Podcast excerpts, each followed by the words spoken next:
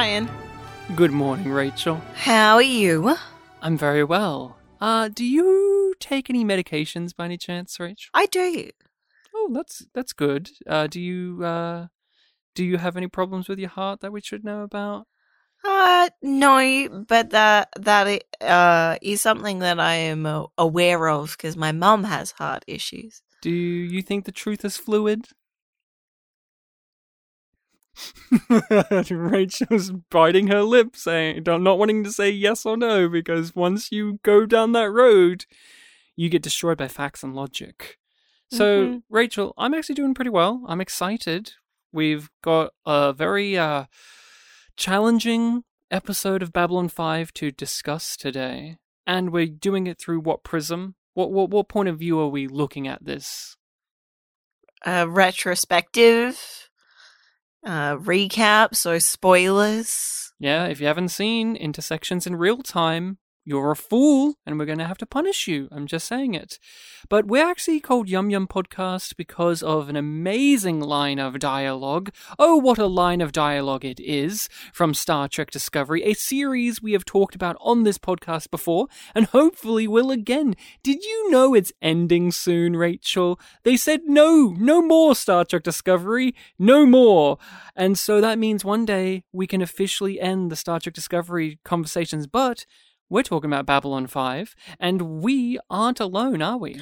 No, we are not.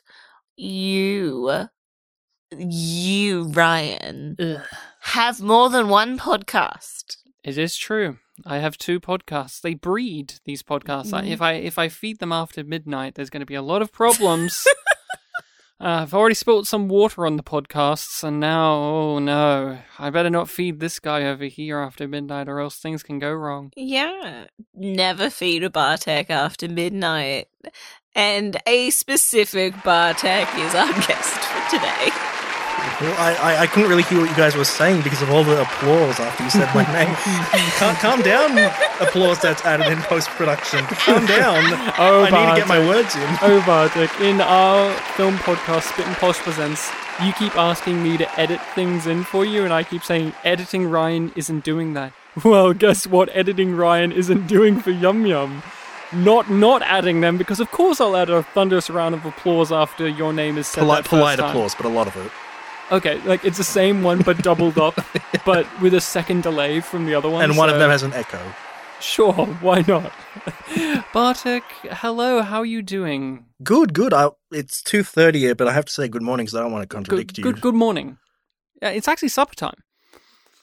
Hey, we don't know what time people are listening to this. It could be morning True, when they're listening to this. But they know what time we're recording because I said so. Ah, Bartek gave But away they- our secrets. They don't know if you're telling the truth or not. That's true, and Ryan could put a lot of sound effects over me saying what time it I is, just need so, to press yeah. my button that electroshocks Bartek and then just say to him, never contradict me on the podcast.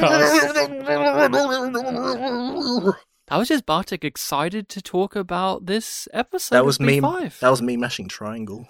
So, uh, could you tell us a bit about yourself and uh, the podcast you and I host? Sure, and I'm glad to know you were feeding it because I forgot. um, so we do a podcast called Spit and Polish Presents, likingly because we are always spitting and we both happen to be Polish.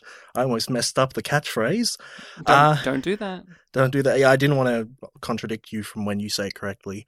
Uh, and we, the main show we do is called Pictures Powwow, our weekly show where we uh, review a film that has come recommended from either me, you, or listening people. When I ask a question, you will respond at once. You will not hesitate, you will not consider, you will not lie.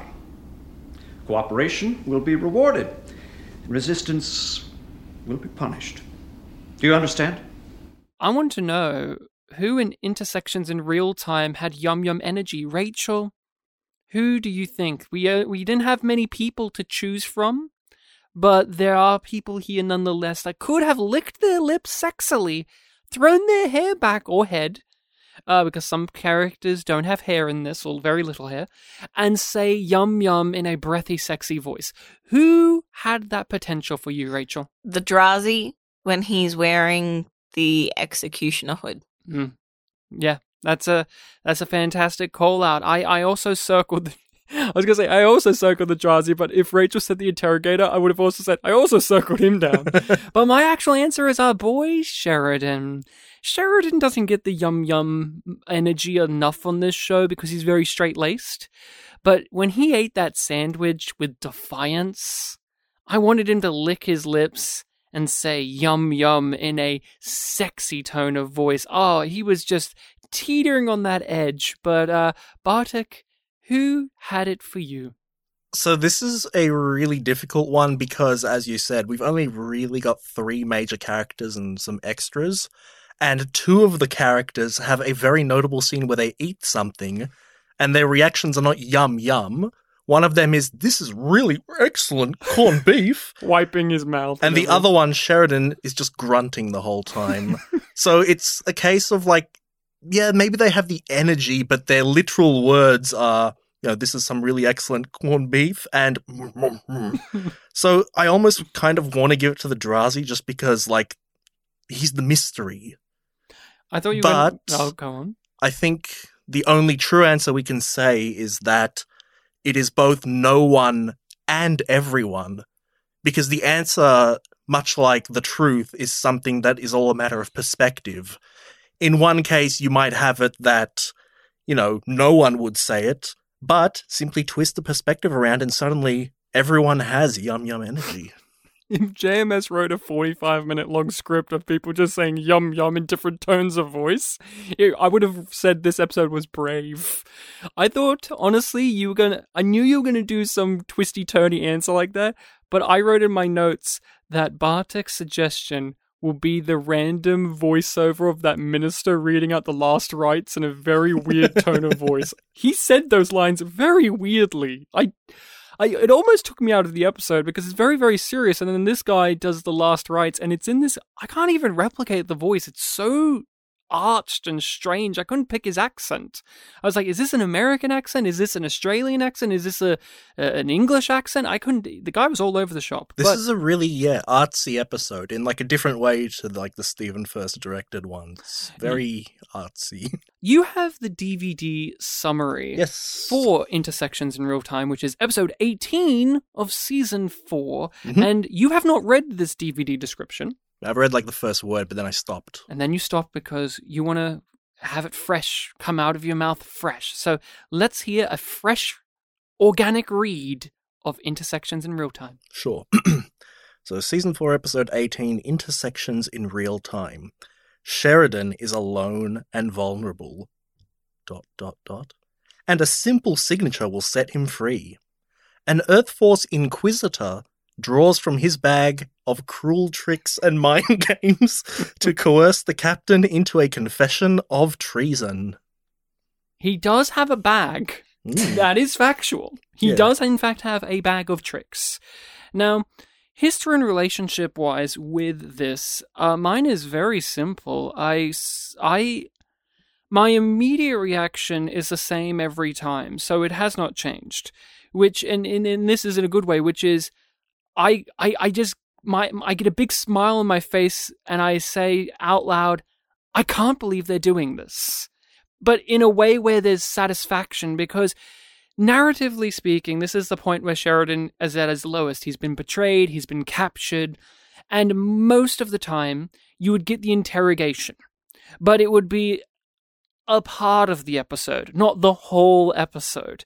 And i have always just been so thrilled to bits that they actually did it they actually just said no we're not cutting away we're not going anywhere this is the episode. Yeah, it's always one where I'm like, wait, this is the whole episode, isn't it?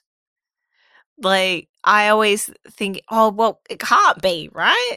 It- it- they don't do this. And then they do. And it's great. And I love it. It's a bottle episode. Mhm. It's a play. It's it's just a duologue for the most part. You have yeah. other bodies come in to help make function happen, but really it's it's a duologue, and at the most you get a trio at one point. But uh, yeah, Bartek, for you, you've said this is one of your favorite, if not favorite, episodes of B five. So walk us through a bit of your experience having watched this. And this, this now, this would have been your second time watching it, right? Yes, For the o- the only episodes I've ever rewatched properly are the ones that I've done for this podcast, which has been the interrogation episodes of every season. Um, and I had made the point since my first appearance here that, like, yeah, there there are. I was pointing out three, but yeah, season three also had one. Uh, there are all these different types of interrogation episodes that all do it slightly differently. Um, and it really builds up to this one here, which is my favorite one, yeah, of the whole show. Where the first episode we had that I was on was uh, "And the Sky Full of Stars," where the interrogator it was like a team of two people who were using this science fiction technology to actually get inside a brain, um, and like work with some psychological stuff there. Um, they're not necessarily the most talented at interrogation, but they latch onto some opportunities. Then season two, which this episode had a callback to, even yeah. uh, we had uh, Sebastian, uh, who does have a bit more psychology and like a threatening tone and some gadgets to help him along. Um, he has a far more naturally menacing way of doing it. Um, but there is very much a thing of like, yeah, you can leave at any time.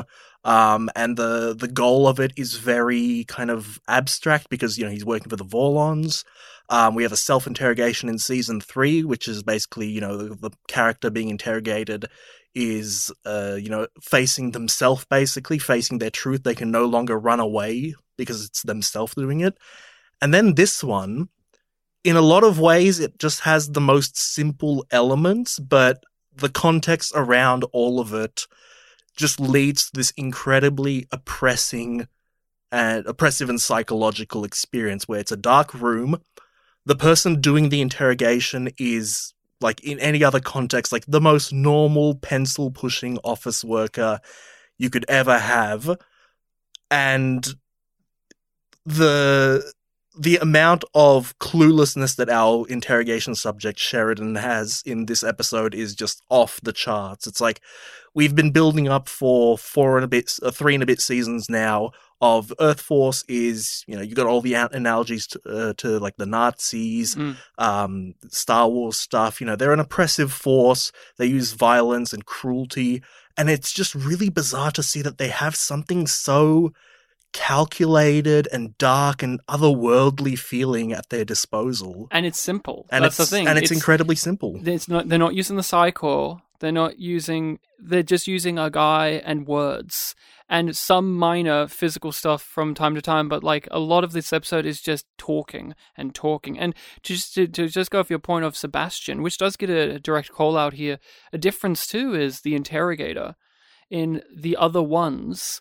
Uh, whether it is and Sky Full of Stars, the Inquisitor, and even to an extent the Franklin one, Shadow they dancing. they all have a deeply like personal thing that they're going through themselves. Like we know what their thing is about by the end of the episode. Like Yeah. sebastian he he has a sadistic pleasure in hurting people. Like a part of the danger in that one is sebastian is a serial killer and he's going to do this to kill you because that gets him off. Yeah, he's not as impartial as he comes like says he is. Well, the interrogator here, I mean, we we only get his name because the credits give him a name. Same with Knight Two. Yeah, Same with Knight Two. He doesn't get a name either. But but this guy, he comes across like, and he even says it like he has no investment. There is no malice, and so it is just another step in what you're going through with us about these interrogations and how they change and evolve, and some of the things uh, like uh, are recurring beats and themes. But this particular one, what makes him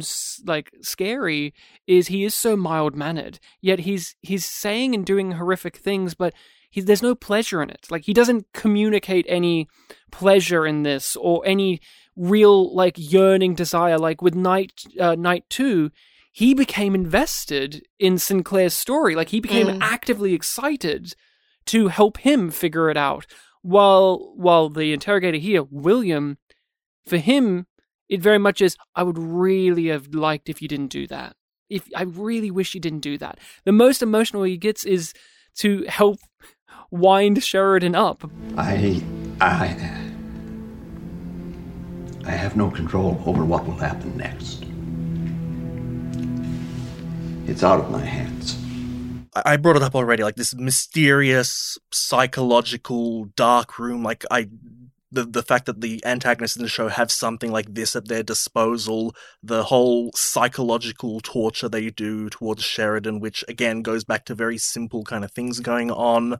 Um, the words that our interrogator says, like "I never lie," and it's it ends up being true. Like he, it's always just like lying by omission, if Mhm. anything. Like, "Oh yeah, I I ate this."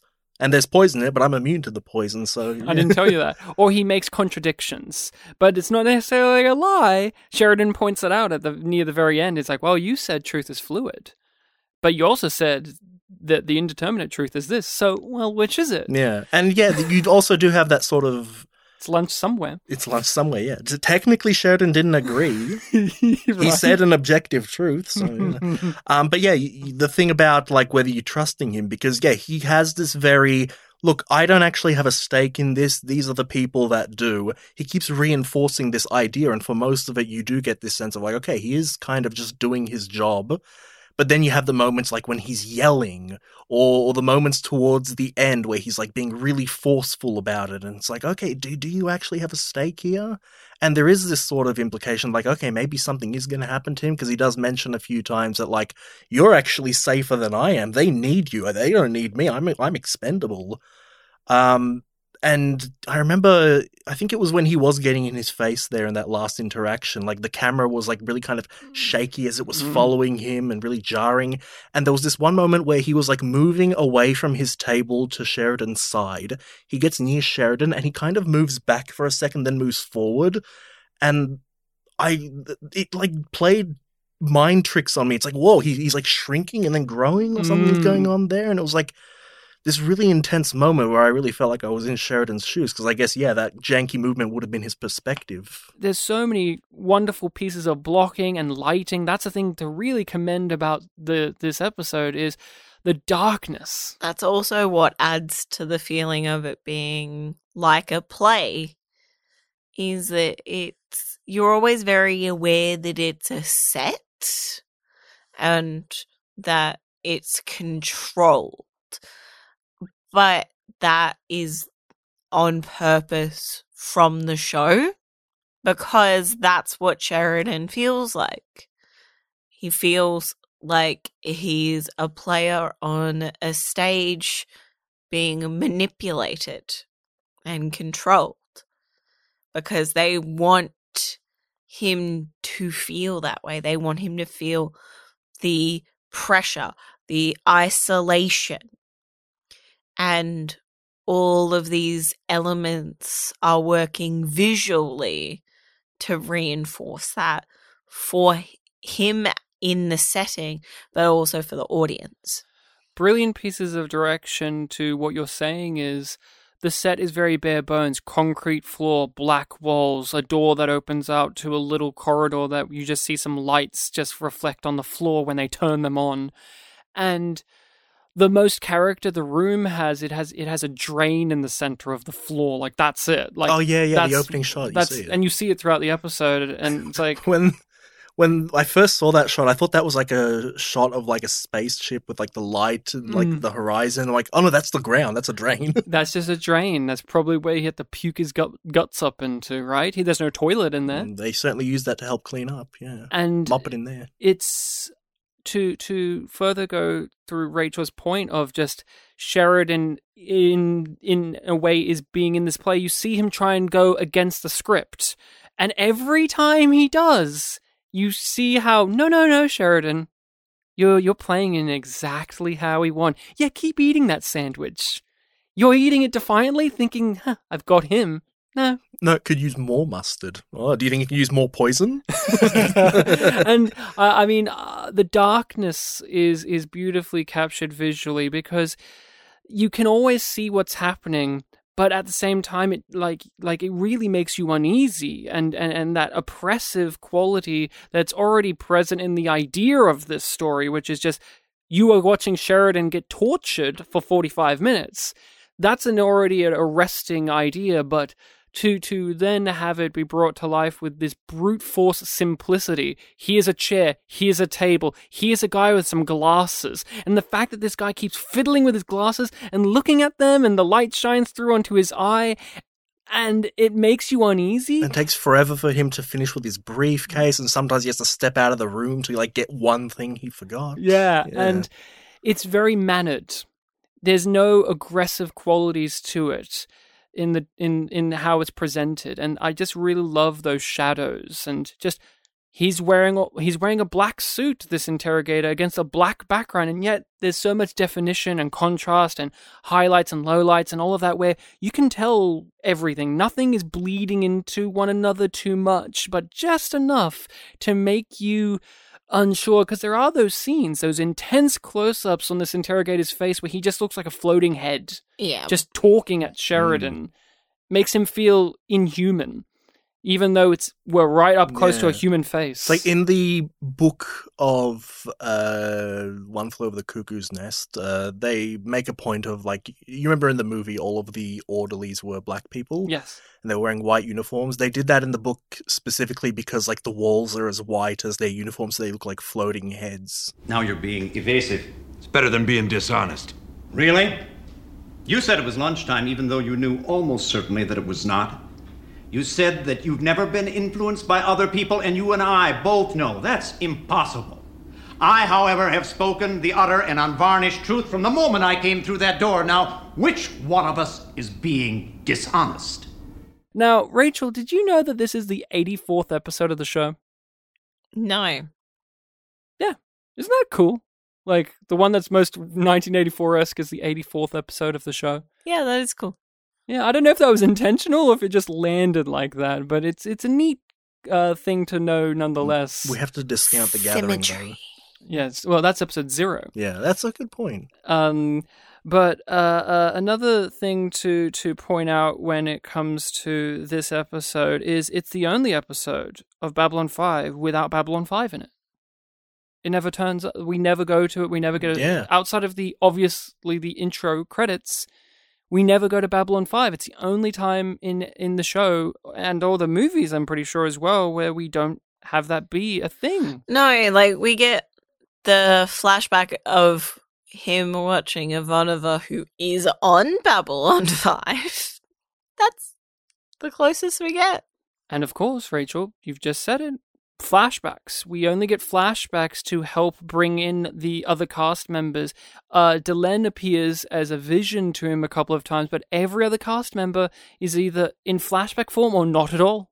Not at all. This is the only episode where, like, you only like with the least amount of cast members in it. The only one giving you voice work is yeah Sheridan. Isn't that just something to commend as well? We've got like 110 episodes of the show with a large ensemble of characters, and that means you have to juggle things. Like you have to tend to things all the time. You have to make sure we're not running low on Franklin and where he's at, or oh, oh we got to make sure that Londo is being like we're touching base with Mondo. we haven't seen Londo. G'Kar in ages. We haven't seen G'Kar in a while, but yet we can still have the ability to just say, no, no, no. Only Sheridan. We'll have Delenn. She doesn't speak. Just have her there. Uh, and that's it. I remember when I first started the show and I was telling you like, oh yeah, the opening credits had all these characters, but like not all of them are in every episode. So, and I was making like a minorly bitchy point about that, and here I am now. My favorite episode's the one where there's only really one main cast member in it. Let's talk about the methods of torture and interrogation used here. Now, Rachel, we're going through this on our rewatch, so we all are aware of the, how this is a talky episode. This is an episode Yeah. that will- So, like, it's pretty much all dialogue. there is use of physical torture. He poisons Sheridan with a sandwich. He electroshocks him. He sends people in to grab him and toss him around. But all of that is very, very, uh, like secondary to the main torture, which is very psychological and is about that dialogue, is about that word, wordplay and the manipulation of words and, and trying to coerce people to give up a little bit at a time. And I just want to hear from you, Rachel. Like, what do you think about how B5 goes goes about this? Because we've been going through these interrogation episodes, and we've seen them hit the usual interrogation beats. But this as well, on uh, but this was always the secondary part. Like you would have oh, Sebastian will electroshock them and get pleasure out of it. Like whole sequences will be about how he's physically like he's going to kill Delenn, or in and the sky full of stars it was always if you're bad i'm just going to hurt you and then Yeah. oh you can hurt me too and um, franklin was dying during his but uh, what do you think about how this is just words upon words upon words it makes sense because for each of these interrogation episodes, the desired outcome on the point of view of the interrogator is different each time. And this one is about breaking Sheridan's spirit. So the tools to achieve that are obviously going to be psychological. But as William says, it'll be much easy basically it'll be much easier to break your mind if we break your body first. it's crude It's a means to an end. Whereas that was also a goal of Sebastian's was to make them suffer physically. His sort of opening point of the truth is flexible and a matter of perspective is something that I circle back to a lot because we speak a lot about absolute truths, but what those truths are do change, and sometimes they change slowly, and sometimes they change quickly. It was a universal truth for a very long time that the earth was flat. It also makes me think of the, those kind of situations, like the when he's bringing up what is truth and like where where's the line and how flexible is it because of how defensive people get when they think that their idea of the truth is being attacked. I was really drawn to how he broke down Sheridan's job. You're a soldier. You say you're not political. You're not political, are you, by any chance? Oh, no, no.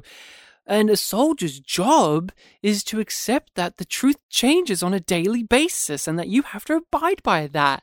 And even if it is uh, contradictory, you just have to do that. And we know how Sheridan views being a soldier throughout this series. He he makes it very clear, and a part of his uh, justifications for why he's fighting back back against Earth is that you have to have a conscience, and you have to be able to stand up and say no, this is wrong morally. As a soldier, it is your job to do that as well. And one of the things I found to be brilliant in this is uh, uh, the interrogator rarely, if ever, brings up morals. He's always about truth. He's always about breaking things down in a very facts and logic, bureaucratic sense. Hence, he looks like an accountant. He looks like a pencil pusher, and he always obfuscates away from from the ethics and the moral complexities because that doesn't fit the argument points that we're going No, through. No, it doesn't fit the narrative that is they want to construct. And it makes sense that this kind of system would produce this kind of solution. and the ability to resist, to fight back, to say no. Many times in this series, especially from the character of Sheridan, wells up from not just a sense of honor and nobility and justice, but from a deeply moral perspective. When Earth bombed Mars, that's when he said, No, I'm not going to allow that. Or when Attacking Nightwatch civilians and um like people getting caught in the crossfire when they didn't do anything wrong or were just wrong place wrong time it he has a very specific sheridan has a very specific view when it comes to people being victims. These type of people like the interrogator and the clark administration want to corral you into thinking purely about logic and facts and details and Black and white. black and white and if not to get so stuck in the mud of arguing the finer points of those things that you're not thinking about the human condition you're not thinking about morality and ethics and emotion but that should be thought about. There's many times over you see in history it's like these these these people will argue like scientifically this or logically this. We saw this with the shadows where they would talk about their theory of chaos like they were academically speaking like sure we'll kill several species but it's for the betterment of others they're removing so much and that's what i really liked about sheridan fighting back against this guy when he's motivating that Drazi to fight back when he's when he's defying this interrogator by every time I say no. There's always that grain of the human condition there that Sheridan realizes that oh I've been lost in trying to beat this guy in an argument, but that shouldn't actually matter because what should actually matter is why I'm here in the first place. I'm here to do the morally right thing. Listen to me. No, I don't know what they did to you in here. I know it must have been terrible. But it's all out here. It's all flesh. Now, I know you feel that they've won. But as long as you don't break inside, they can't win. Don't do this. Going off that last point, you were talking about the Drazi when he was, you know, motivating him. I really like that line he said where I I can't remember the exact words, but it was like, "This is just flesh." Like Mm. the torch techniques, it's only something they can do the outside body, and it really encapsulates that whole idea of, you know, it's about your actual morals, your ideals that you're holding strong to. Which is why he has the victory every time he says no. Every single time I've come onto Yum Yum, the last three episodes, I always bring up uh, the point of insecurity I have walking in of, you know, I'm not watching the show from the beginning. I'm worried about like, oh, well, I have to catch up on stuff. And I always find myself falling into saying, wow, this, you know what? This episode actually kind of does stand on its own. Like, I feel like someone can watch this outside of context and get this or this or this out of it. I didn't have that insecurity walking into this one because I remember it was so, you know, bottled, as you say Self-contained. self-contained. And it really really held up in that regard here. So even though you you'll bring up all this stuff about uh you know Sheridan throughout the series these things throughout the series and I didn't have that fresh in my head because it's been like a year and a half since I've watched the whole show I'll remind everyone that a week before I did the season 1 episode I did was when I finished Babylon 5 um but yeah, just everything that you learn in this episode that gets brought up, it reminded me of. Uh, there are two things mainly that it reminded me of, which I've actually. Well, one of them I've seen after finishing Babylon 5. Uh, a couple of months ago, maybe a year ago, we watched the film 12 Angry Men. Yes. And in that one, that's about, you know, uh, the jurors are having a discussion about a court case that happened, and we, the audience, only see what's happening in the juror room. We don't know what's happened in the court uh, room. We don't know exactly who the defendant is, but we learn these little bits of information as they get brought up. And in this episode, it feels like you can just walk in and this can be a sort of standalone short film. Like, here's a man who is being interrogated, and here's an interrogator. You don't know, you know, the background behind the interrogator. You kind of pick up, like, okay, it's an Earth Force. There's a guy named Clark. And you pick up that this guy here is some sort of rebel who's fighting against the Earth Force. And you get these little names. Like, I remember there was one point where uh, the interrogator brings up Oh no, no, sorry. It's when the Drazi's giving the confession, and he's like, you know, Yeah. yeah, I've been working with a, uh, against A and B and C, and then Sheridan looks at the interrogator and says, like, oh, C didn't actually help you guys, but he's just someone that Clark, you know, has an Doesn't issue- like. Yeah, Waste He's not, want. inconvenient. yeah, and it's Waste uh, not, want and, not. and it like would tell an un- a clueless audience are like, okay, the first two are you know real, but like the third one is just like, oh, these guys are really that corrupt that they are really making up stuff and being very blasé about it with this interrogator guy, and even the flashback at the beginning, which is you know flashing back to real things that happened. Um, I would almost compare that to the Greenbird sequence in Cowboy Bebop when he's falling off the church, and you're getting these flashbacks to things that like you don't get the full context of, but visually they tell you so much. And it's also about the the feeling of those moments and those memories and the idea particularly in this episode of those being hinge points Yeah. He's not just Rebel A who happens to work in the third room from the left of the big spaceship. He is, you know, big deal guy who's talked to big deal people. The episode plays around with time and the manipulation of time and to disorient Sheridan. We lose track of it. Good morning. Now it's lunchtime. Now it's supper time. You can't have this at this time. And Sheridan is left on the floor throwing up his guts for who knows how long. We don't know, nor does he. And he's strapped in a chair with this audio being played over and over again for who knows how long. And so they may not be necessarily wanting to make him forget things, but they are distorting his ability to grasp reality. He isn't able to sleep. He isn't able to eat. They're breaking his mind, body, and soul. And so, another brilliant piece of the torture I loved, another great bit is that sandwich. We all love the, the, the sandwich and how that that that performer really makes it look delicious. He's just chewing into it. Oh, mm, it's so good, and he's wiping his mouth and everything. And when he reveals about it being poison, that it's the toxins, and that you have to get a, a build up to it, and you have to enjoy a little bit of poison each day to get an immunity and to, Yeah. to really embrace it.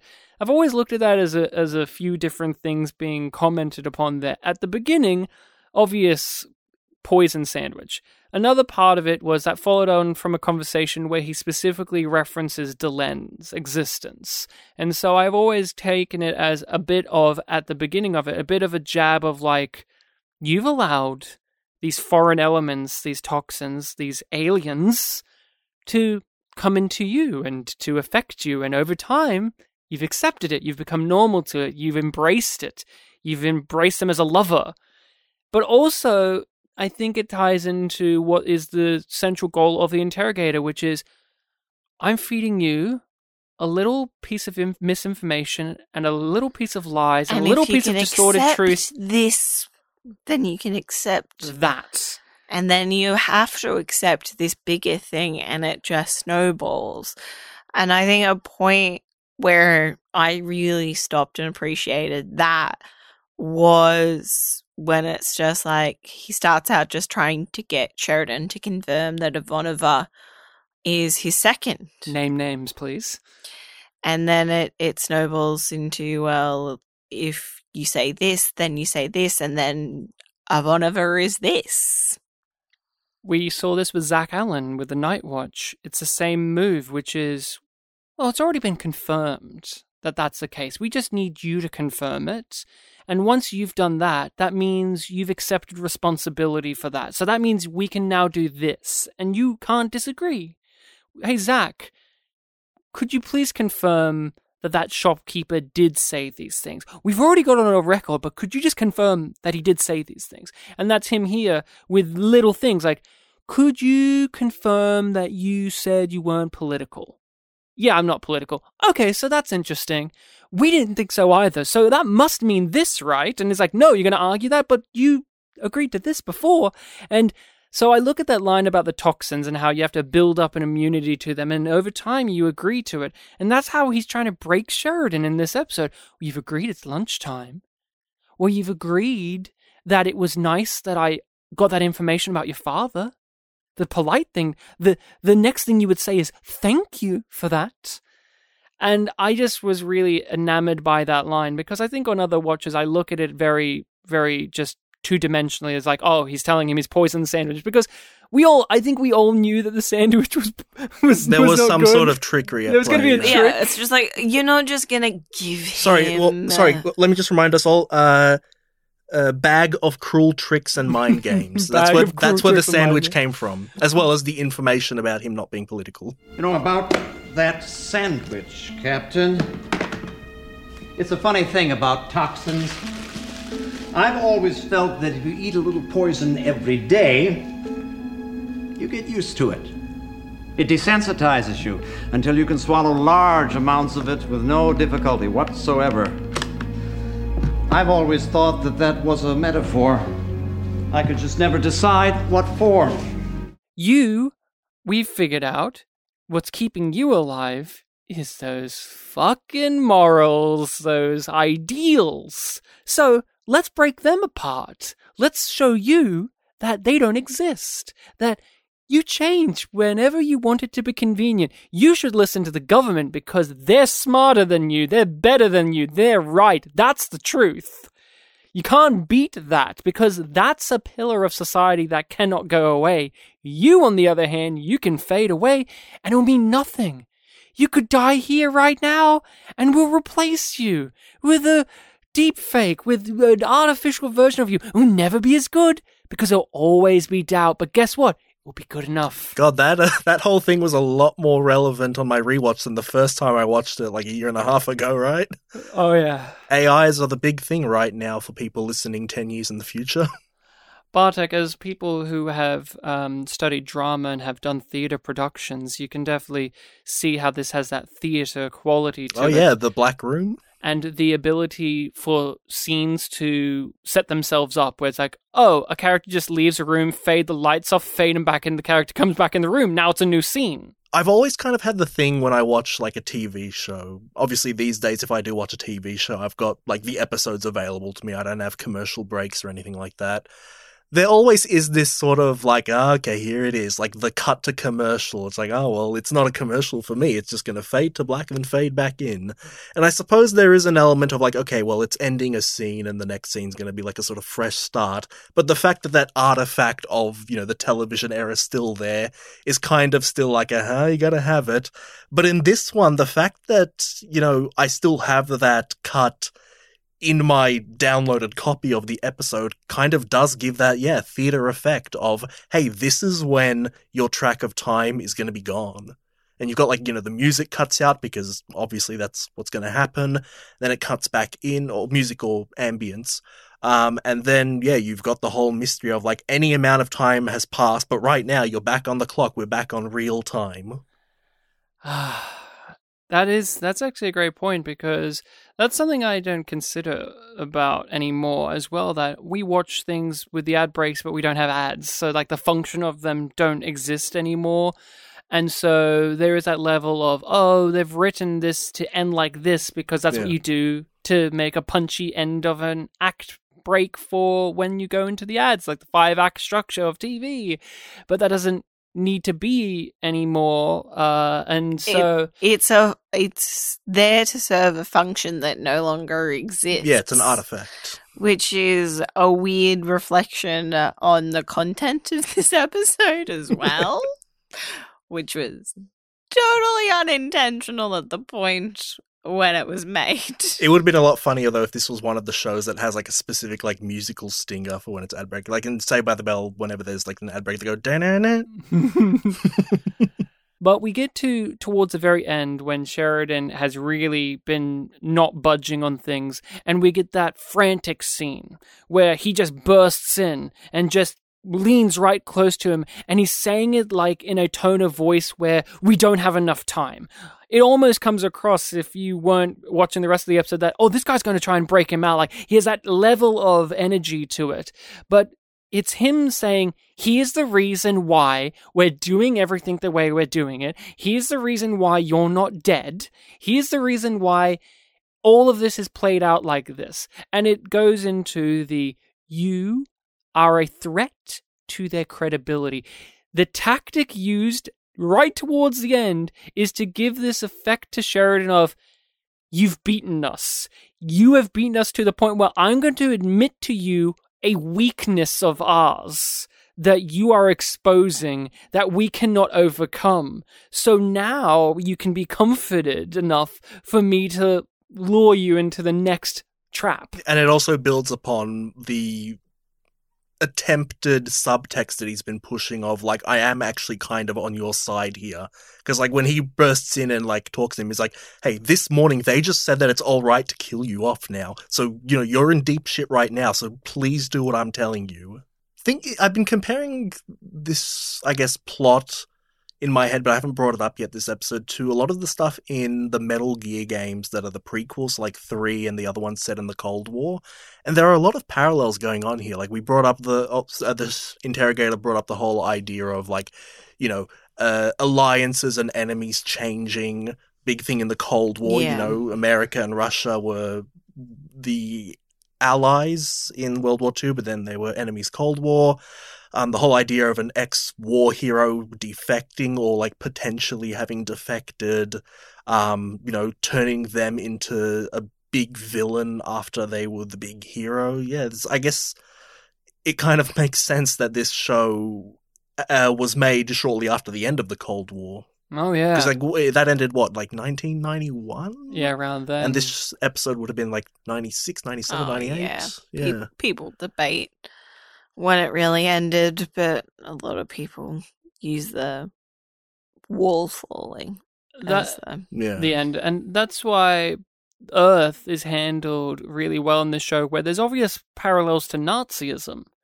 With the Night Watch, with their armbands and a lot of the rhetoric, but we also see McCarthy era America be used. This is very much like that. Name names. It's fine. It's, it's okay. Just do that. It's the right thing to do. Listen to the government, please. Because you get to that point where if you step back far enough, you go, what's really the difference? It's, it's some way of taking away people's liberties, their freedoms, their mor- morality under the guise of the government knows best. yeah. The- And- we know best. We have an ideal that is better than yours, and you should obey it because we're right and you're wrong. So just listen because you're children. We've talked before about how JMS goes to sort of the ideas, philosophies, and ideologies behind things. And that enables a sort of sense of universality of, well, we can map sort of Nazi history over the top of this. We can map uh, terrorism responses over this as well because it's about the ideas behind those things and the justifications that humans give to those kinds of decisions over and over and over again. Hence, this feels for many people who are watching it, you know, for the first time or watching it relatively recently. It has that prescient feel. Uh, whoa, uh, a year ago when you watched this Bartek, that comment about the deep fake stuff, blah blah, wouldn't have hit as hard, but now it hits as hard. Well, the thing is, we it goes in waves. We're talking about like McCarthyism and Nazism, but like a lot of the torture techniques that are used in this episode were very much topic of conversation during the Bush years, uh, Yeah. post 9 11, Guantanamo Bay, and there's like whole documentaries and whole cases about that of and uh what was that movie the men who stare at goats has a whole plot line uh, well that whole movie came as a plot line to be because they we found out about the torture interrogation method of playing music over and over and over again to people we wanted information from that's used here as well. I can't remember it was like the teletubbies or something. And or no barney the dinosaur. They would play barney the dinosaur over and over mm-hmm. again.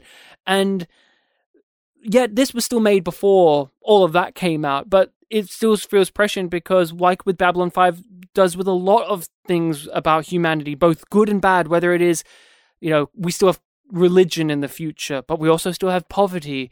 We still have bigotry and hatred and fascism. And all of that can still thrive in the future of this show because it's really about how you see this writer JMS and some of the others as well.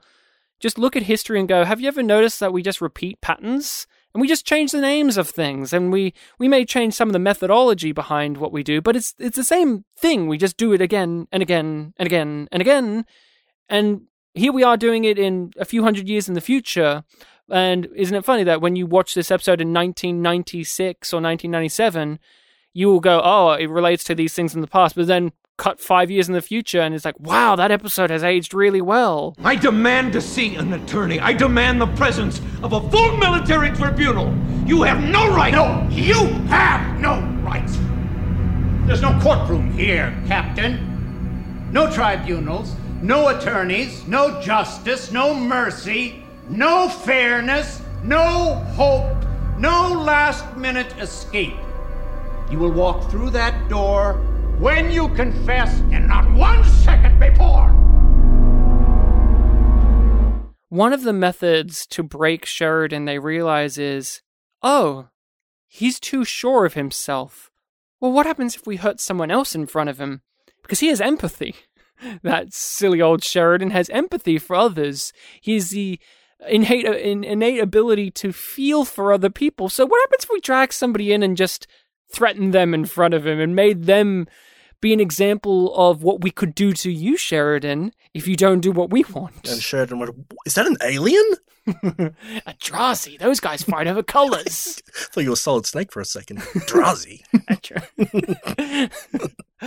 uh, Rachel, could you walk us through what uh, is happening with this Drazi and who plays him?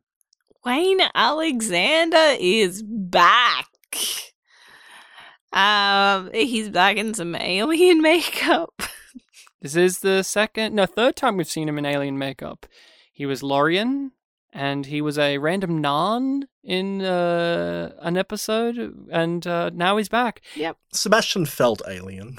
Yeah, but he was, but that's just him. But uh, yeah, he was from Britain. Yeah, that they're, they're aliens, freaky guys with their English accents. Ugh.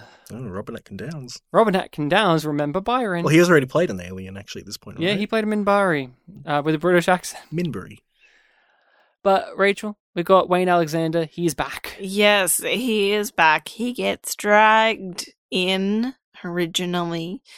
Um and the interrogator uh gets him to spout some bullshit about uh I helped Sheridan, I manipulated Sheridan, I did these things with the helps of these help of these people and that links back to the Ivanova conversation and we already brought up how they just like threw in a senator. Yeah, just ran some random senator. He's not involved, but we just want to get rid of him. Yeah, we just want a justification. It's fine. It's fine.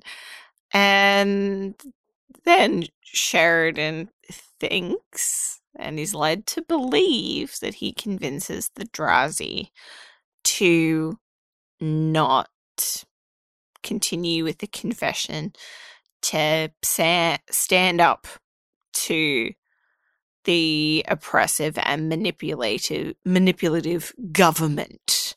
Don't give in to your fear. Um and it's just like what he's saying is really powerful. And it's playing into Sheridan's ego of you want to be inspiring other people.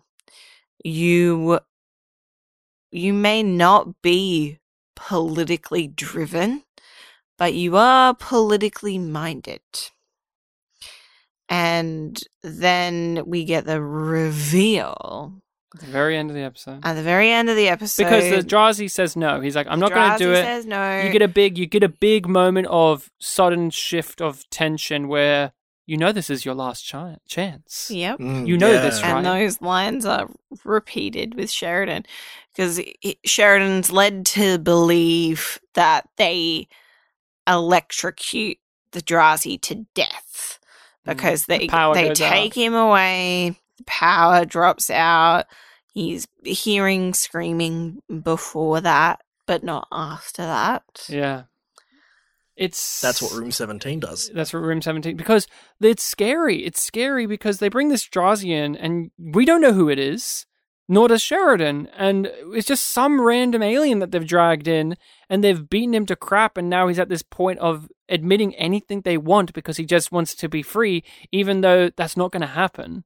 That's just not going to happen. He was expendable before he walked through that door. He was your alibi and you threw it away. Do you not have compassion, Sheridan? But he has this brilliant moment. Wayne Alexander, yes, played Sebastian, the Inquisitor. And I don't think it's by accident that they had him come in for this episode.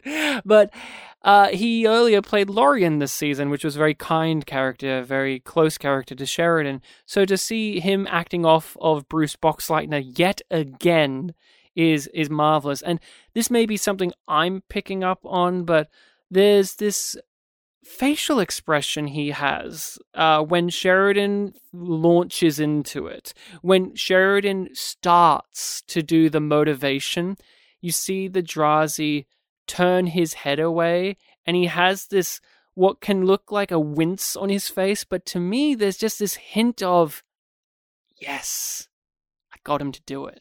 Hmm. Like Yep, there's this You played into my hand. I don't know, there's just a little bit of that hint to it. And knowing, yeah, knowing what I do because this is a rewatch, and I know that like oh, at the end it's going to be that he was in on it the whole time. It did give me not this, not like an interpretation of like you know you played into my hand, but more of a, an interpretation of like. Okay, so this is how he's going to play into it. Like, I maybe the interrogators uh, interrogators didn't know what Sheridan was going to do or how strongly it would work, and so maybe that was his moment of like breaking out of the act and just Mhm. like observing what's happening. but it's very it's very quiet. They don't make a big deal out of it. It's just one of those things where when you're watching it that first time, you're so caught up on who's this? Why are they no, they're doing this to this poor guy. Like with Sheridan, when you get the this is your last your last shot, this is your last chance. Do you understand Do is you understand? chance? You Yeah. are like Sheridan, that it face dawning realization of no, don't kill this guy. This guy hasn't done anything. Leave him alone. I don't even know him. Uh, like we don't know him. Sheridan doesn't know him. You feel compassion for this person that we don't know anything about. Hence, it bites Sheridan and us in the ass at the very end of the episode. But I mean, for you, Bartek, both on the original watch and this watch, this is an element thrown in. Like here you go. Sheridan, you think you've been comfortable with us doing the good morning thing to you and coming in and laying out the table and cleaning my glasses? Well, guess what? We're changing that now. Bring this guy in. Yeah, it gives someone that Sheridan can actually empathize with of someone who's in the same situation as him. So the fact that he treats him differently to our interrogator and you know anyone else who he interacted with uh, shows like okay here's the real sheridan coming out saying like the inspirational things that he would say. The fact that yes this is the well they they don't think he's a well it's vague like but this is like the rebel leader right here inspiring the troop. How do you feel about how Sheridan, even though he has empathy, in a way, this is him winning an argument or like proving his point? Like, I can motivate this guy to say no. I I prove like I prove my point by doing that. That's his argument at the very end of and how will you win by every time I say no.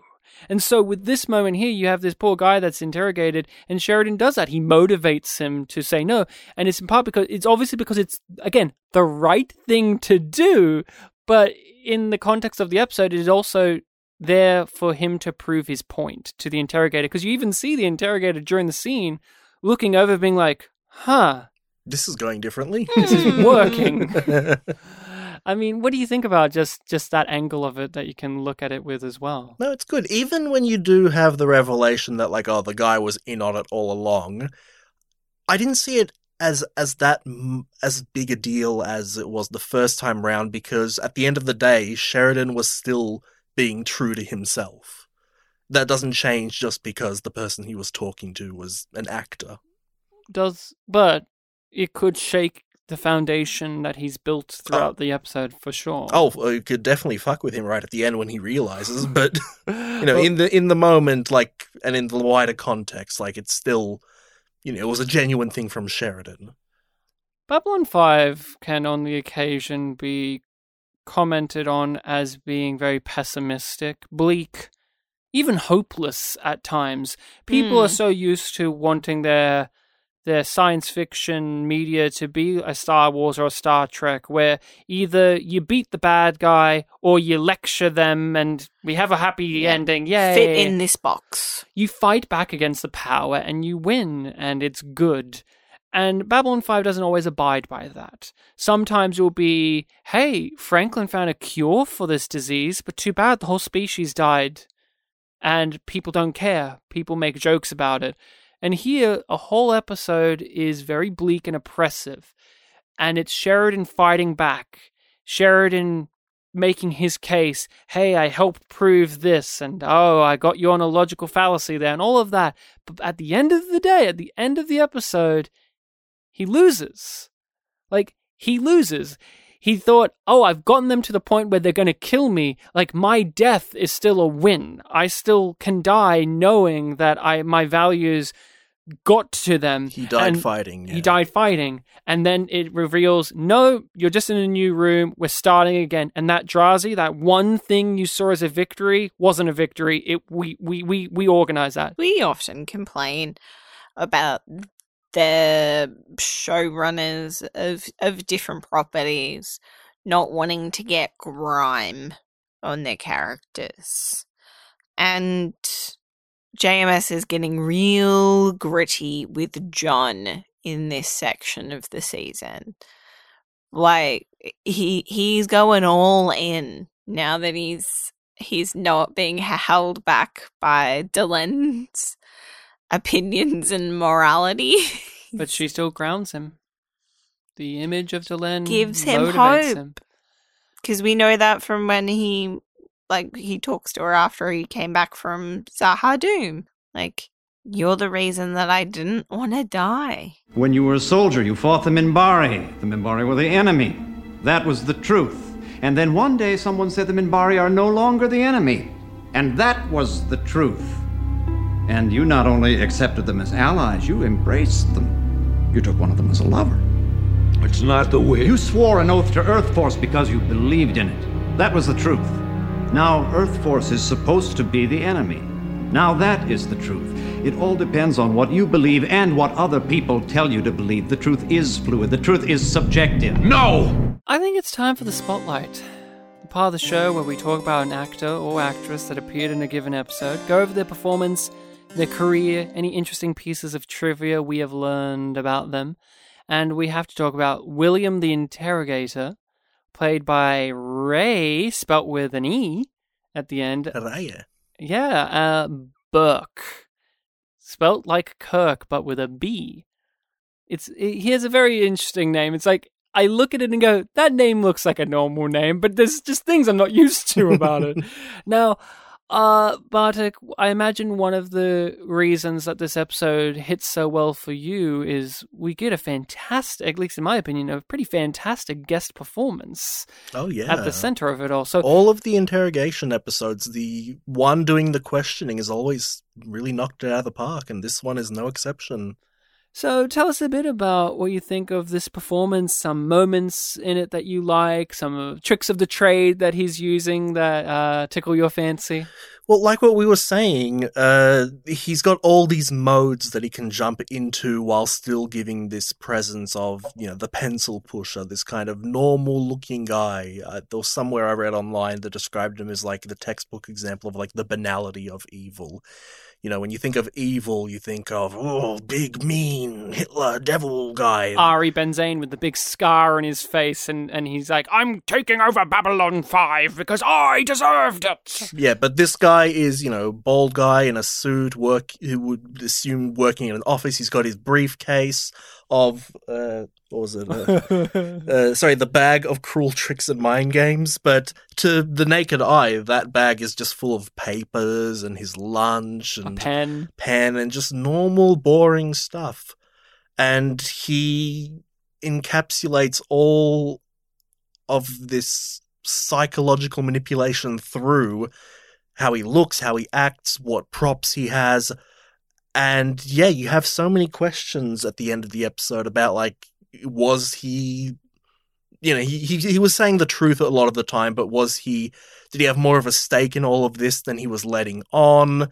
Um, did he have more of a sympathetic edge to Sheridan like he was letting on? There are all these mysteries that we'll never get an answer to.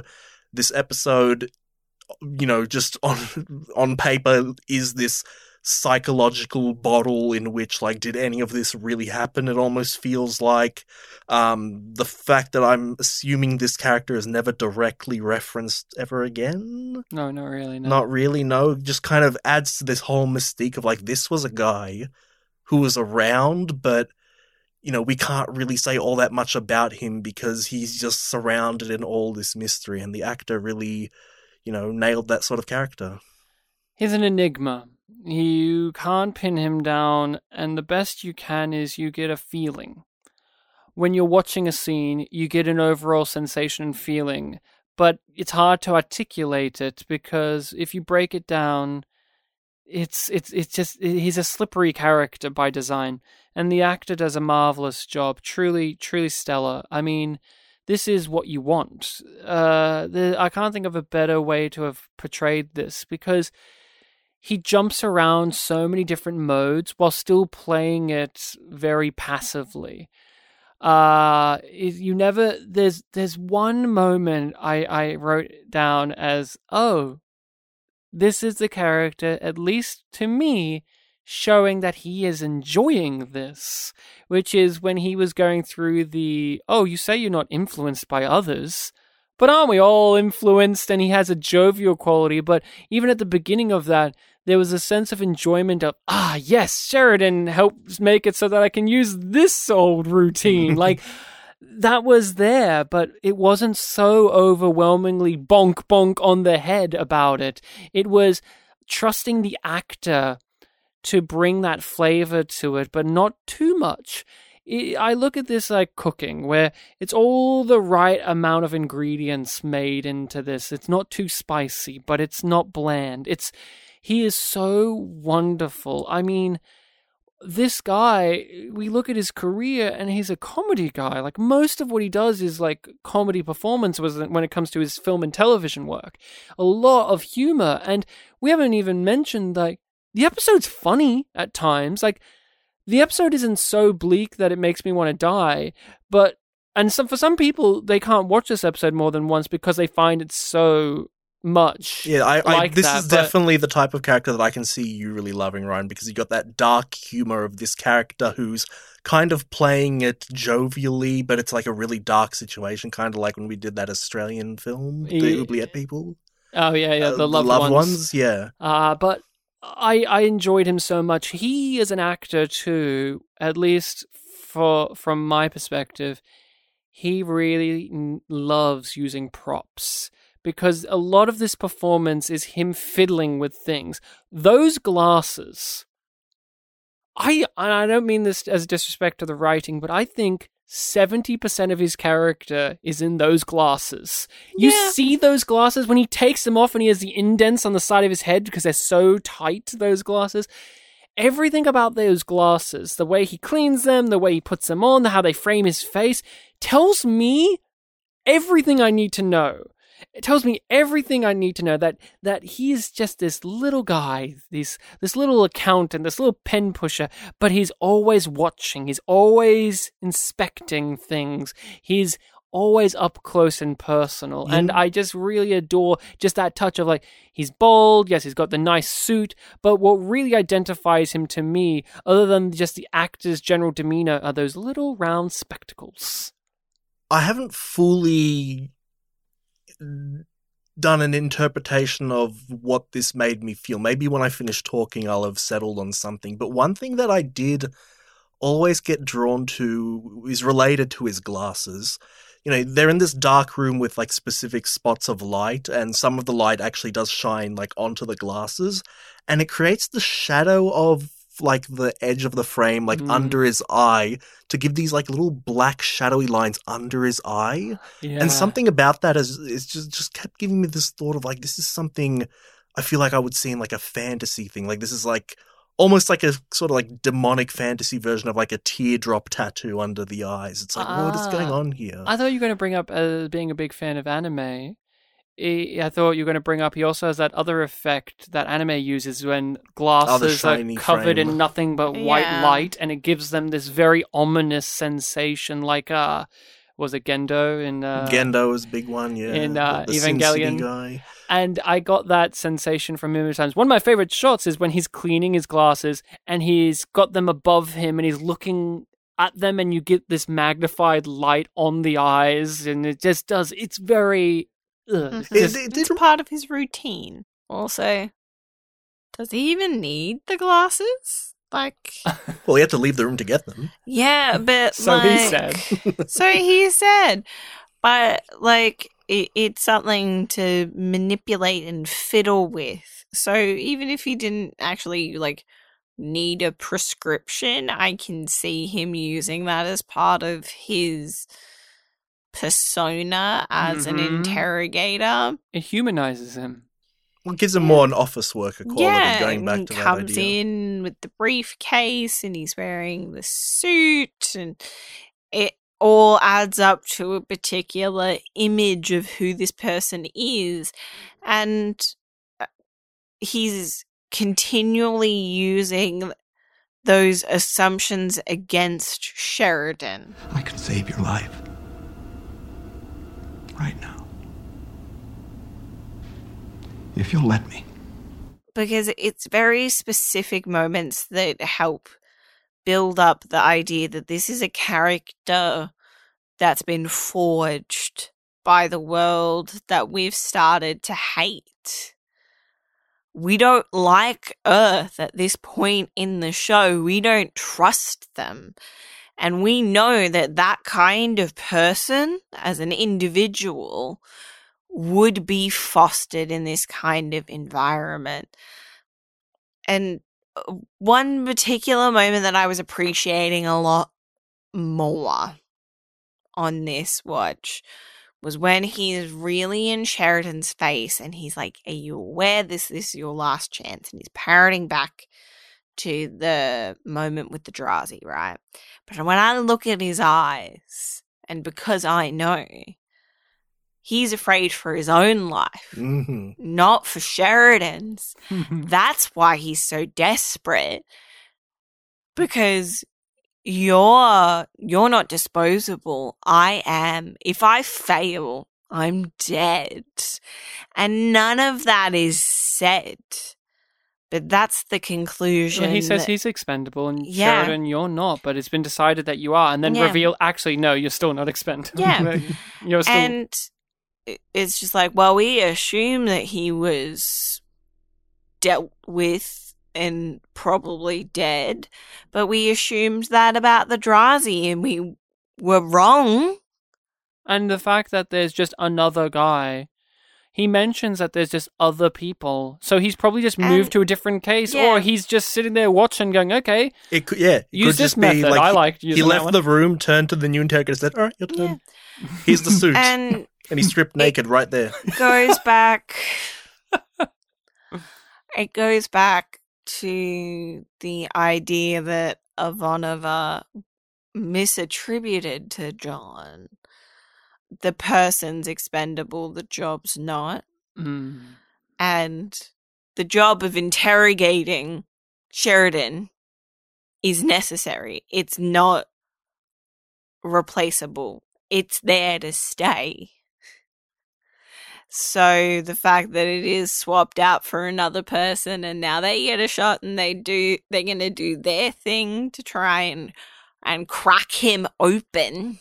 It makes sense and it's part of what makes the Civil War interesting because that kind of thing is showing us what they've been telling us about how it's hard to go against your own people, how it's hard to see what you know and the values that you have twisted manipulated beyond their intended purpose from your perspective. So the idea we know that uh, Ivanova is out there continuing the fight. We don't see that. We don't have to. It's not part of this story. But knowing that she's spurred on by that idea in a way that we see as positive as the audience, and the interrogators using it against somebody that we deeply care about. Bartek, are you at all familiar with this actor? Have you seen him in anything else? There were a couple of things when I was looking on his IMDb. They're like, "Oh yeah, I've seen this. I you know would have seen him in this, and I possibly but probably haven't seen him in this thing, but nothing to the point where I remember. Like you, al- Nothing strikes you. you always bring up like, oh, it, it's Pahpshmir from the Naked Gun movies, and I never really remember who that is. He's like a recurring. He's like Yeah, the and- recurring villain in all of them. Yeah, and I I was reading up like, okay, what does he specifically do? And it seems like it was a smaller role in the first film, and it was bigger in the third one. Mhm. Which that's kind of my big thing. It's like, oh, every time I've rewatched them, like I've rewatched the first one a lot, the second one a little bit less, and the third one a lot less, just because I've never gone to, through like the whole trilogy. yeah, yeah. And I remember little bits about that third one, but you know, now that I am aware of him, it would be worth seeing again. Just like, ah, here's our interrogator. Yeah, he is. I think in the opening scene of the first movie, if I'm not mistaken, it's the first movie. Yeah, where it's like the council of all of these different political figures. There's like Gorbachev there, and there's Yeah. like Saddam and all that, and they talk about like how they are operating their evil plan. And then Drebin comes in, does an action sequence, Yeah, but yeah. Is sitting there at the desk, and it's we. The joke is like here we have all of these iconic evil figures or like these Mm. iconic political figures and then there's a, this little Weasley guy in a suit just looking around just not It- really it's saying William. yeah it's it's him I always say I love those movies, but yeah, I need to really rewatch them. I haven't watched them since I watched the first one like 2015. Mhm. Haven't rewatched any of them. Since you since. watched Police Squad the Watched show Police Squad, yeah. Um, and it also said that he was in an episode of Seinfeld, which I've seen every episode, but I don't really remember. he was in the face paint episode the one where Puddy uh, Elaine's boyfriend played by Patrick Warburton Hmm. likes to paint his face and she can't handle that And it said that he was in an episode of Saved by the Bell, the new class, which I have Mhm. seen bits of when I was younger, but I don't remember as well. It wasn't, would you it be wasn't sur- as good. would you be surprised what role he played in that he played a he played a superintendent Yeah, yeah, that's right. That's right. He played a superintendent. a lot of a lot of authority figures, But- but um, authority figure- scattered throughout his career. but authority figures that are very uh i don't I- uh, uh, administrative is the way i would go about them Yeah. uh, uh like uh, clinical or we've made the accountant stuff like that he comparison already. probably. Yeah, he Yeah. probably had a good rapport with Mr. Belding in that episode. I don't know. Mhm. was he in that one i didn't know if he was in all of the saved by the bells He's. You're I think Saved Mr. the Bell Belding's like the only character that's in like everything. okay so the principal. we have mentioned it he plays a lot of roles that are nebbish Yeah, Uh, he reminds me of William Forward, the actor of Lord Refa, where he, outside of Babylon 5, would, because he was a middle aged, white, balding man, he would play a lot of doctors, accountants, the, the boss of the lady in the episode, and da da da da da. But unlike this guy, William Forward never got outside of Babylon 5 that that role, like that recurring role or that bit role. He was always a one and doneer. This guy has had roles in shows yeah. where he was ongoing or like you know 5 or more Yeah. episodes or like 10 or plus episodes of things and again he had in his career on IMDb related because he does have theater work that I'll talk about mainly comedies. Like he would play comedic roles a lot. He would do a lot of funny stuff. Like he will be in movies and there'll be comedy movies, or he'll be in comedy shows. Like he's in all of the shows: uh, Night Court, Golden Girls, The Wonder Years, Newhart, Frasier, Alf. Cheers. Yeah, and the same character in Frasier and Cheers, of course, uh, where he was, get this, the crudgy old boss of one of the characters who would come in and say things. Third Rock from the Sun. Uh, he would be in all of those type of things. Seinfeld has mentioned, and of course, drama-wise, he was also in all of the big shows. The X Files, he was in. Days Uh, of our lives. Uh, yeah, and Star, Star Trek, of course, doing sci-fi. He was in Star Trek. and- Yeah. so he was in the first season of Star Trek and in one of the Mhm. movies. Uh, yeah, TNG and Insurrection. Yeah, which is a TNG movie. And so he was in Hill Street Blues, which is relevant because they often get actors from there because some of the production worked there, and obviously some of the actors were from Hill Street Blues. Peter Jurasik was a recurring character on Hill Street Blues. I don't know exactly where they got him from, but I'm guessing the theater realm because this guy's a big theater guy, and they get a lot of theater actors in their shows as well, like Wayne Alexander, the interrogator. I Theater s- actors and anime dub people. Which often are the same.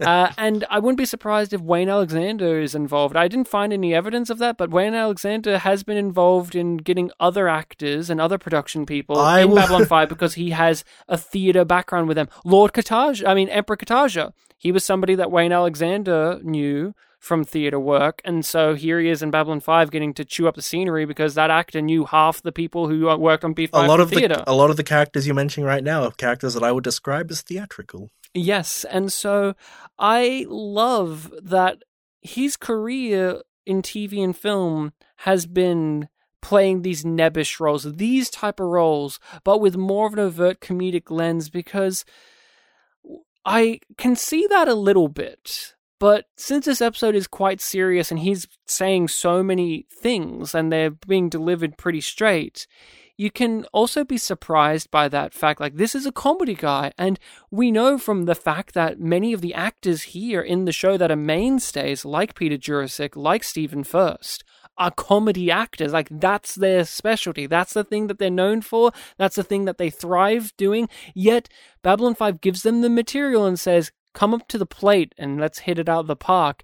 And here, here's a whole episode where this guy who's known for doing comedies on TV and film you are going to do this role. You're going to be one of the main players. It's not comedy specific. There's little bits of comedy, but it's not a comedic role. Uh, and they trust him just to do that because you seem like a good actor. You probably gave a good audition or you look right for the part. I adore that so, so much about B5, where they'll get actors who have a certain image in their career, whether it is like Stephen Furst or even Walter Koenig, your Chekhov from Star Trek, and yet they can come in and make him Bester, one of the scariest motherfuckers. They do that time and time again with big or small characters in their roster, whether it's a guest star or a mainstay. I find that most remarkable. I mean, aren't we all under the influence of others? It's part of being in the world. Somebody in the office is in a bad mood, pretty soon everybody's in a bad mood. We're all influenced by other people. You've really never been influenced by anyone else? I just uh, want to acknowledge he's another spotlight actor that was in Touched by an Angel. One of your favorite shows. He was Ow. not in Gilmore Girls, though. No, Tragic. no.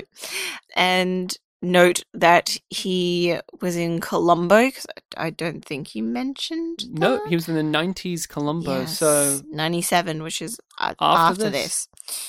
this guy's got a lot of credits in his in his career. He does. But the interesting thing I noted was he stopped uh, TV and film acting around what was it 2013, I want to say.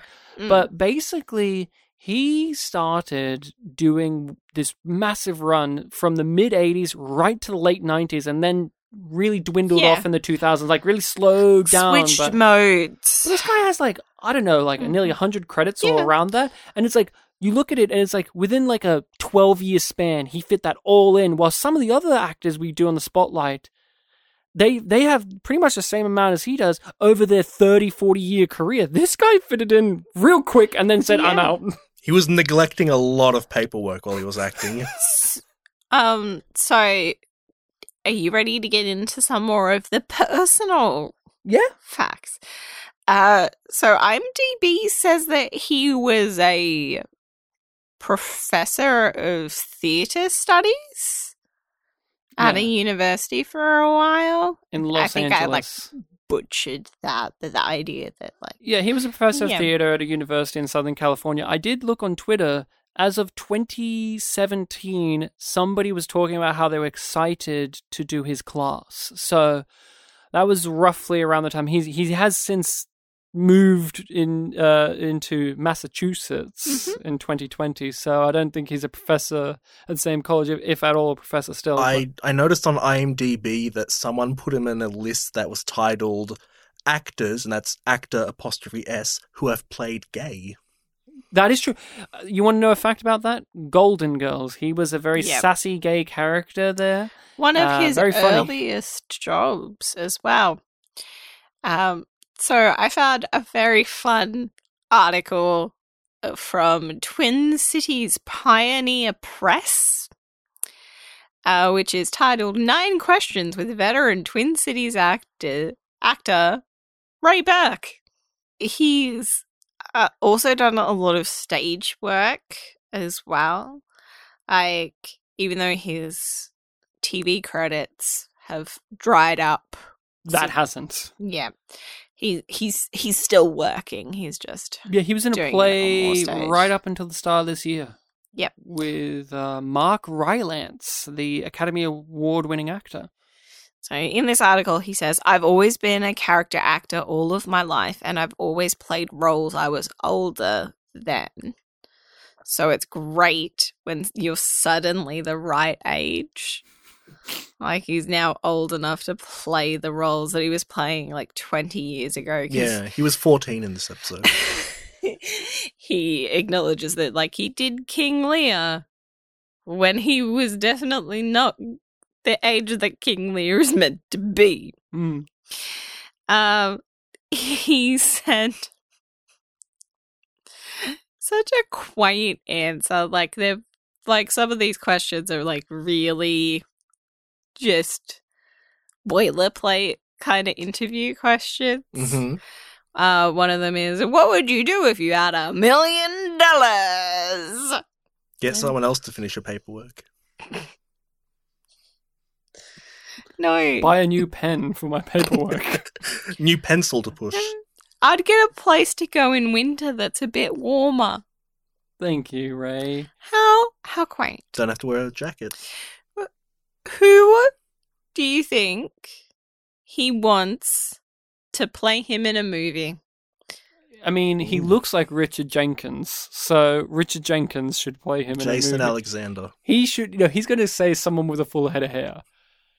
I mean, knowing him, Fabio. yeah, Fabio. Robin Atkin Downes should play me in a movie. No, uh, who who did he suggest?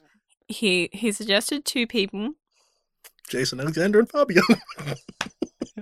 No, funnily enough, it's Robert Duvall and Bob Newhart. That makes sense. He Okay, was on yeah. Newhart as well. Uh, so, and both of those actors make sense. Newhart has that nervous, I'm just a guy who can't stop babbling type energy, and Robert Duvall just kind of looks like this guy too. yeah, Robert Duvall in uh, Falling Down, especially. right, yeah. yeah. And this guy, I should point out, usually has a mustache. Every time I've seen Yeah. him, not when he was like in a TV show, like outside of TV, he usually has a mustache. Like he likes wearing a little mustache. Okay. So he is not a person who set out to be an actor from a young age. It's not what he he thought he would do with his life. Can I guess?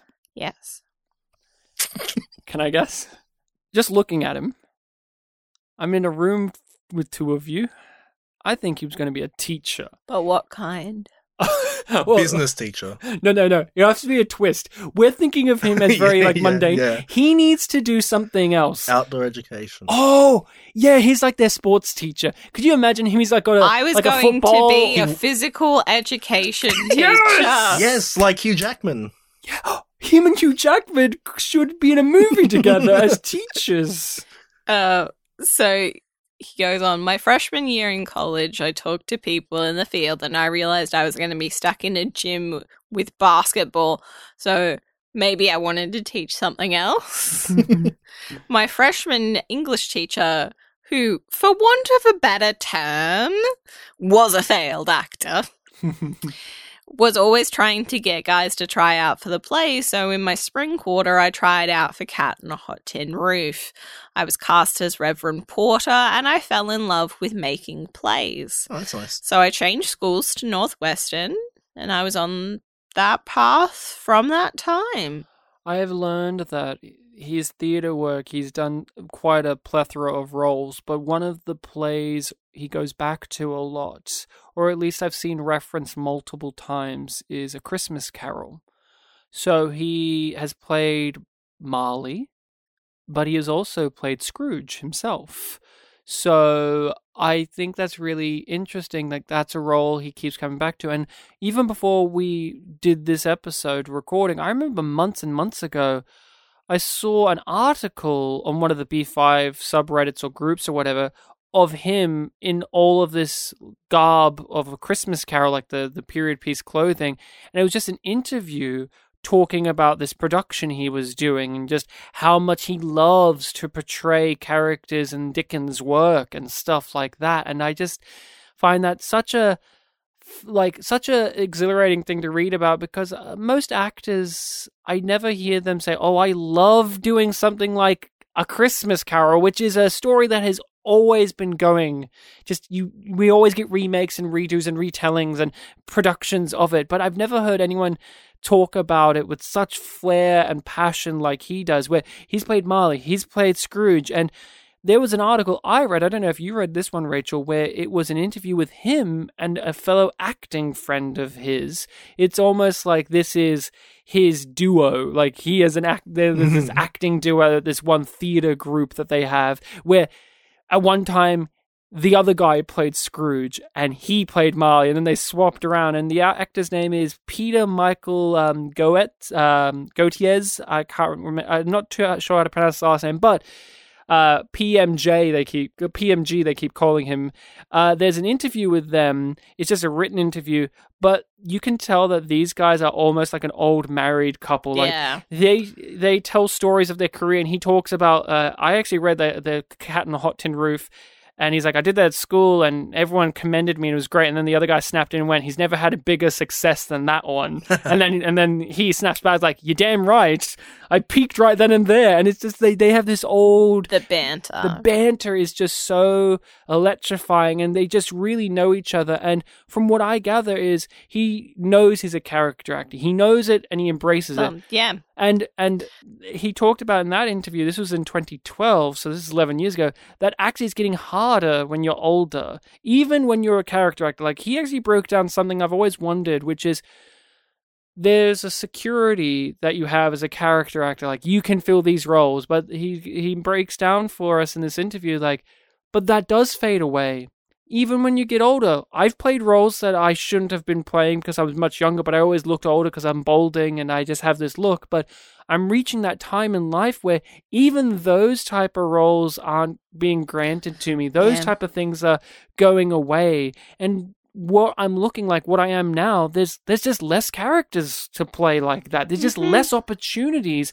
and my passion for acting hasn't faded. So it's a real thing to just really contend with, and that's something we we we we take for granted as viewers. But when you actually think about it and you really look into these things, I mean that must be really tough for actors, especially ones like him where he plays a certain type of like he plays certain type of roles when we're talking about film and television Mm. and uh, those those dry up uh, as you get older sometimes as well. Some character actors are lucky where it's like they get older the more work they get.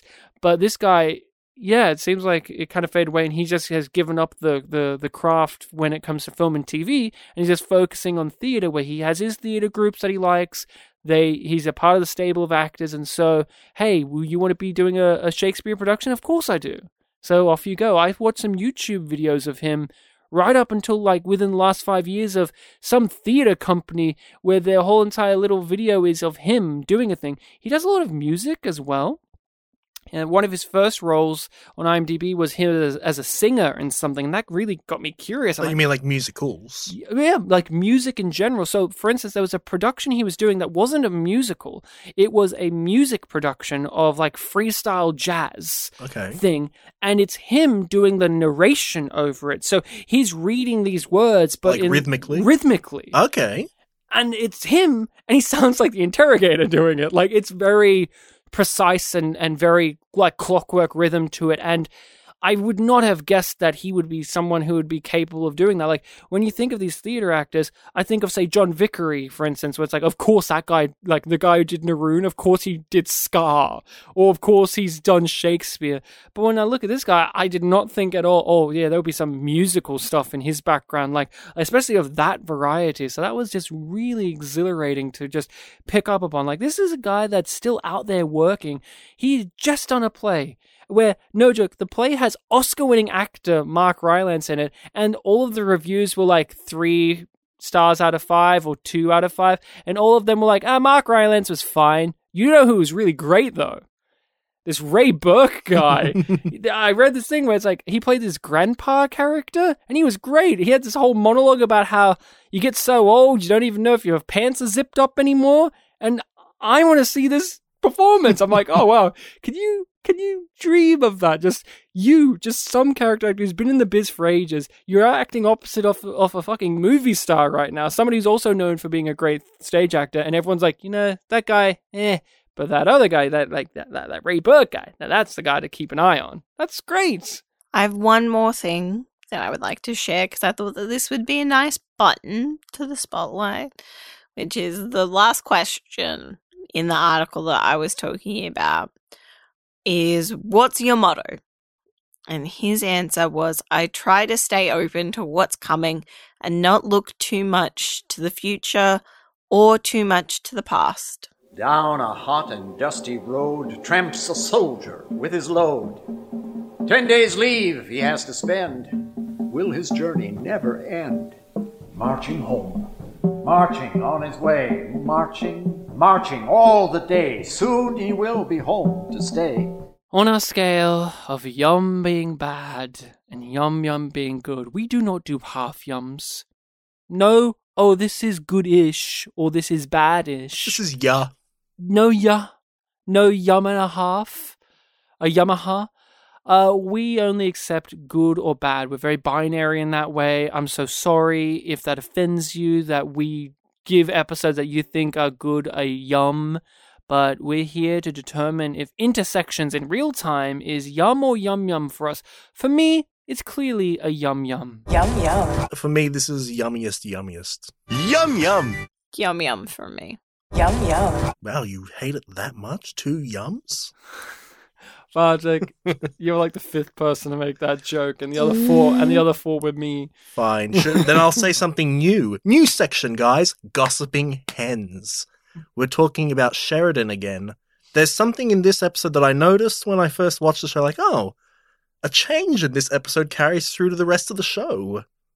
The facial hair. The facial, hair. hair. it's Yeah, like he it's growing. transforms in this episode and like kind of keeps it up for the rest of the show. So is this because you've seen the show more? The beginning of this episode is this the last time we see him clean shaven? Uh, yeah, yeah, yeah. Oh no, no, no, no. No. He, I think he's clean shaven in the season four finale. Actually, great question. I think he may actually keep the facial. Because I think that was like something I noticed when I was watching. Like, wow, he that experience, like he changed and like he kept the facial hair. But he made it a goatee, He- he- which is like the, the- worst part of the whole story. Well, yeah, yeah, he he does restyle it, but like he's always got facial hair after this episode. Thank you, this episode, for allowing that to happen. Because, I mean, not the goatee though. I like him when he has just a beard. I, I He looks mean, good with just a beard. I don't I mean, in se- in season five, I kind of remember, you know, because he- the whole war thing's over, and this is kind of like new season, kind of like, you know, new different characters are in the spotlight, so you got like a bit more of an ensemble thing going on. He's still the main character, but like less so. Like the facial hair kind of almost builds up this like, oh, president character. He's like busy, so you don't see him as much. So it almost feels, you know, poignant that like he changes physically in that way as well. That is a fair. And he doesn't have to wear a uniform anymore. Mm. like of any kind. He just wears business clothes. So I have the description for the next episode of Babylon 5. On the next Babylon 5. The DVD breaks this down as such. We will be talking about episode 19 of season 4, Between the Darkness and the Light. And it is stated as such outnumbered but not outfought. Ivanova defies the odds, leading a smaller fleet against a against a waiting Earth Force armada. A rescue force led by Garibaldi uses wit and brawn to rescue Sheridan.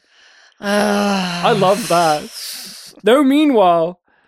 No, I'm kidding. It's all about wit and brawn on Babylon 5. Bartek, thank you so much for coming back on and joining us yet again to talk about this series. It's been so great to have this recurring thing of each season. We find the interrogation episode, and it, it ain't over. We got another season left. So, what will it be, guys? You'll have to wait and find out. Isn't that right, Rachel? They have to wait episode by episode, joining us week to week. Heck, they can even follow us on our social media platforms and see maybe we'll make a hint of what the future interrogation episode is. But you'll have to follow us under Yum Yum Pod or Yum Yum Podcast. Bartek, where can people find our other podcast, our show together that we do? Thanks. Because, you know, first you were congrat- thanking me and then I didn't get a chance to say thanks. And then you kept talking, so I had to. Ah, I didn't realize. I didn't realize you Yeah. had to thank me for coming on. Well, you mean you thanked me, so I had to thank you back for having me on. And then you asked a question. It's like, where well, I have to thank people you hear first. more It's of the this? order. Where can people hear more of our witty banter like this? Uh, our witty banter and brawn can be found on the internet. Just look up Spit and Polish Presents. We're on uh, the YouTube. We're on Podbean. We're on uh, Apple Podcasts. Yeah, you got it. Google thingy. Google Podcasts. Uh, Spotify. Um, I Heart Emoji Radio. Uh, it's really all sorts of places where we've spread the web quite far. There's even a random Spanish one. Um, we're also on Twitter. Spit and Polish Presents is the name. We have the email spit spitandpolished at gmail.com. Uh, yeah, check out our other podcast. We not too long ago did an episode on a film called Enough Said where Rachel was our guest. So if you want to hear the three of us doing our thing together, you can listen to that as well. Oh, that was a very enjoyable movie to discuss on Mm. there. So, if you want to hear us talk about movies, come on over to Spit and Polish Presents. And yes, there are times where B5 actors have come on and I've pointed, going, That's that person. And Bartek at that time would just shrug and go, I don't know who that is.